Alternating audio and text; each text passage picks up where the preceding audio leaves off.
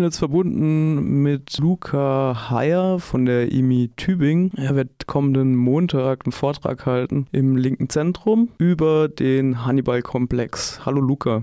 Hallo. Könntest du vielleicht nochmal so kurz nachzeichnen, seit wann der Hannibal-Komplex in Erscheinung getreten ist? Ja, also aktiv ist dieses Netzwerk spätestens seit 2016.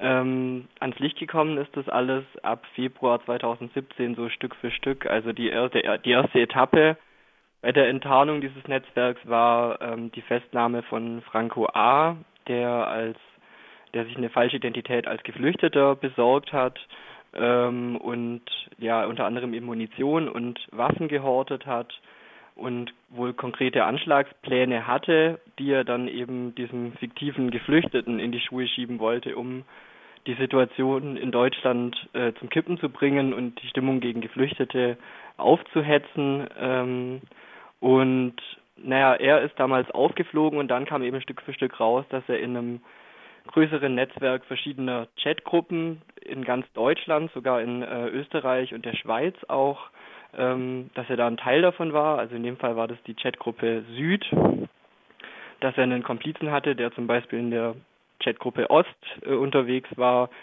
und ähm, dass ja diese ganzen Chatgruppen zentral administriert werden von äh, André S., ähm, der unter dem Decknamen Hannibal aufgetreten ist. Und ja, Hannibal ist ein KSK-Soldat, äh, stationiert in Kalf, also auch gar nicht weit weg von Freiburg hier und ähm, ja, der hat diese Chatgruppen administriert und in diesen Chatgruppen wurden eben unter anderem auch Terrorpläne und Umsturzpläne ähm, erörtert. Es ging darum, wir bereiten uns vor, äh, zum Beispiel auf die Situation, äh, dass Deutschland eben vermeintlich von Geflüchteten übernommen wird. Äh, und wie verhalten wir uns dann? Und ähm, ja, eben genau das, was ich vorher schon gesagt hatte, also dass eben Waffenlager auch angelegt wurden, äh, und man sich durchaus vorbereitet hat, dann eben bewaffnet vorzugehen in so einem Fall. Jetzt hast du immer wieder Franco A. erwähnt, der war ja stationiert in Preisach, das ist gerade mal 30 Kilometer von Freiburg entfernt. Wie muss man sich das vorstellen? War der, also Nordkreuz war praktisch die eine Gruppe, aber es gab ja auch noch andere Gruppen äh, für den Süden, also Südkreuz, äh, Westkreuz und Ostkreuz. Was, was, was weiß man denn über diese Netzwerke?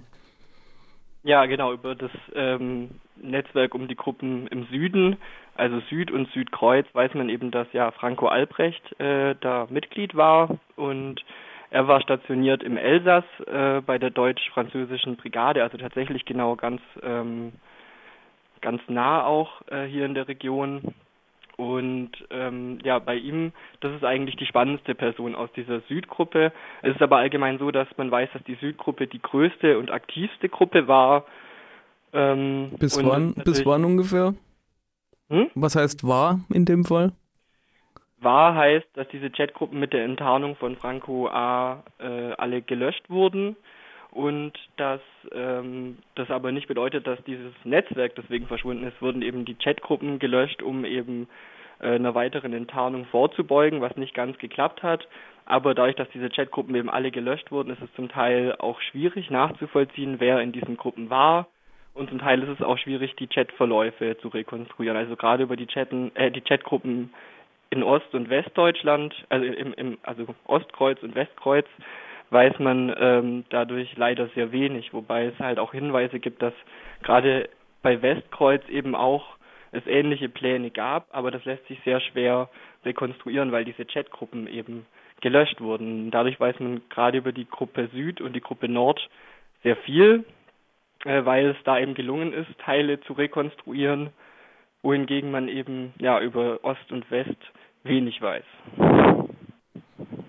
Jetzt erstrecken sich diese Netzwerke ja nicht nur auf die Bundeswehr, sondern äh, es gibt auch Verstrickungen in den Militärgeheimdienst, MAD und auch bis in die Verfassungsschutzbehörden hinein. Was weiß man denn darüber? Ja, also es gibt, ja, wie du schon gesagt hast, eine Verstrickung des MAD. Ähm, so wurde eben zum Beispiel André S., also eben der Administrator dieser ganzen Chatgruppen, gewarnt von einem MAD-Mitarbeiter mutmaßlich. Es gab dann ähm, eher vor Razzien, also es sollten eben kurz nach der Enttarnung von Franco A. Razzien stattfinden. ähm, die dann auch durchgeführt wurden. Allerdings gab es eben diese Warnung und es gab dann ein Gerichtsverfahren gegen einen MAD-Mitarbeiter, Peter W.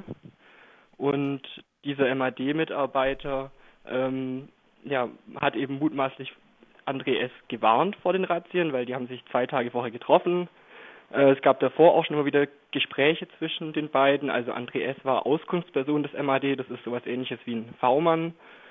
Und äh, ja, es deutet eben einiges darauf hin, dass er von ihm gewarnt wurde. Es kam in dem Gerichtsverfahren auch eindeutig raus, dass er gewarnt wurde, aber äh, es konnte eben nicht nachgewiesen werden, von wem denn letztendlich.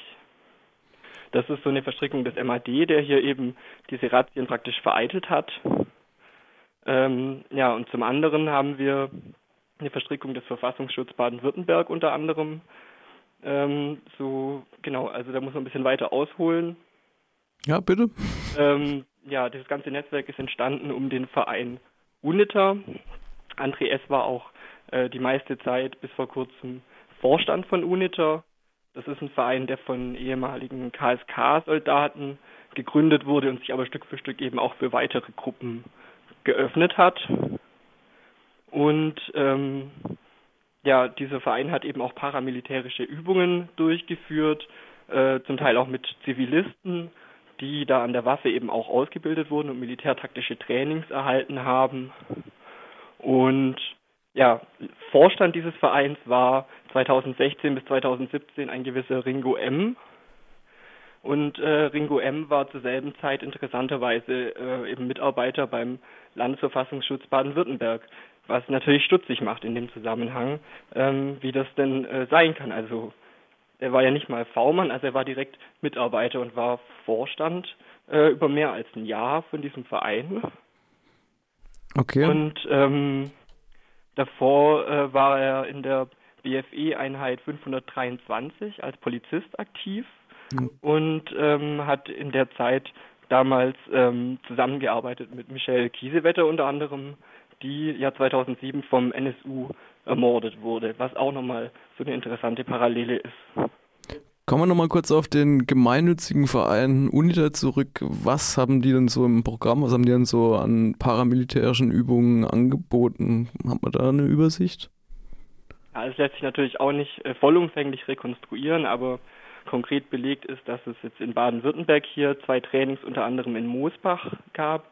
Das ist zwischen Heilbronn und Heidelberg etwa gelegen, äh, ein ehemaliger Militärübungsplatz und äh, dort gab es mindestens zwei Trainings, die eben von André S. durchgeführt wurden, wo äh, eben ja die, eine Defense-Einheit äh, praktisch aufgebaut werden sollte für den Verein UNITA.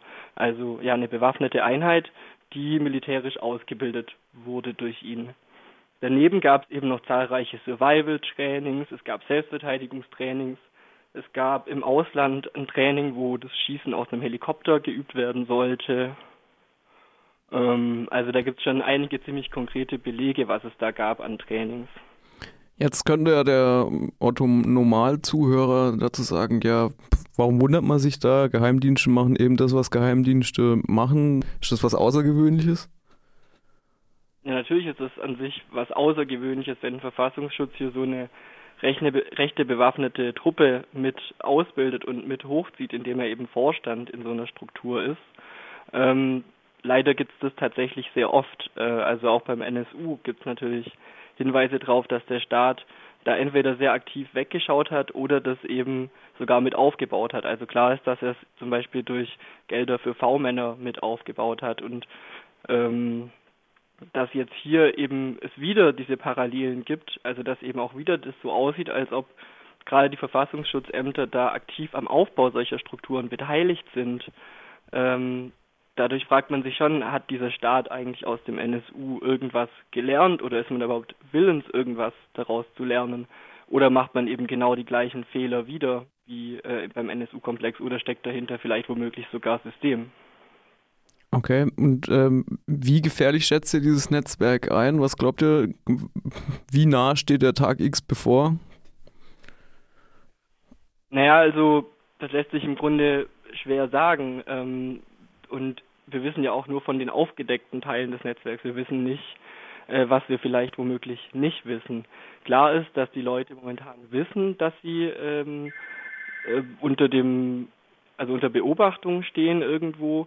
Klar ist aber auch, dass sie sich bestimmt ermutigt fühlen dadurch, dass ähm, ja letztendlich bisher es kaum Konsequenzen gab für sie und ähm, der Tag X könnte natürlich auch aktiv herbeigeführt werden. Also gerade diese Pläne von Franco A. Ähm, mit diesem Anschlag unter falscher Flagge deuten natürlich darauf hin, dass es womöglich sogar geplant war, diesen Tag X selber herbeizuführen, um dann eben eine Legitimation zu haben, vorzugehen gegen politische Gegner zum Beispiel. Ich stelle es mir äußerst schwierig vor, in so einen Geheimdienstapparat reinzukommen, der so vielschichtig und tief ist wie der MAD zum Beispiel. Wie versucht man denn da aufzuklären? Ist das überhaupt möglich? Ja, also es gibt mehrere ähm, Personen, die dann natürlich gerade einfach selbst für Aufklärung sorgen, weil die Sicherheitsbehörden es offensichtlich nicht hinbekommen oder ähm, das nur sehr langsam machen. Zum Beispiel gibt es eine Recherchegruppe bei der Taz, die sich seit zweieinhalb Jahren eben damit beschäftigt und sich nur damit beschäftigt und dadurch dann eben doch äh, mittlerweile einiges recherchieren konnte, was so noch nicht bekannt war, unter anderem eben zum Beispiel diese Verstrickung des Verfassungsschutzes Baden-Württemberg. Ich glaube, es ist sehr wichtig, eben ja, da selbst Aufklärung auch zu betreiben und dieses Wissen zu verbreiten über dieses Netzwerk, weil es von staatlicher Seite eben kaum passiert und diese Netzwerkstrukturen vollkommen ignoriert werden. Ja, und letztendlich ähm, ist es natürlich eben wichtig, die bestehenden rechtlichen Mittel da eben auch konsequent anzuwenden, diese Leute aus Polizei und Bundeswehr äh, und Geheimdiensten zu entfernen, äh, die da rechtes Gedankengut haben. Ähm, und es stecken natürlich auch strukturelle Gründe dahinter, also ähm, dass eben oft weggeschaut wird bei der Bundeswehr und bei der Polizei, wenn es da eben Leute mit rechten Einstellungen gibt und das muss natürlich geändert werden.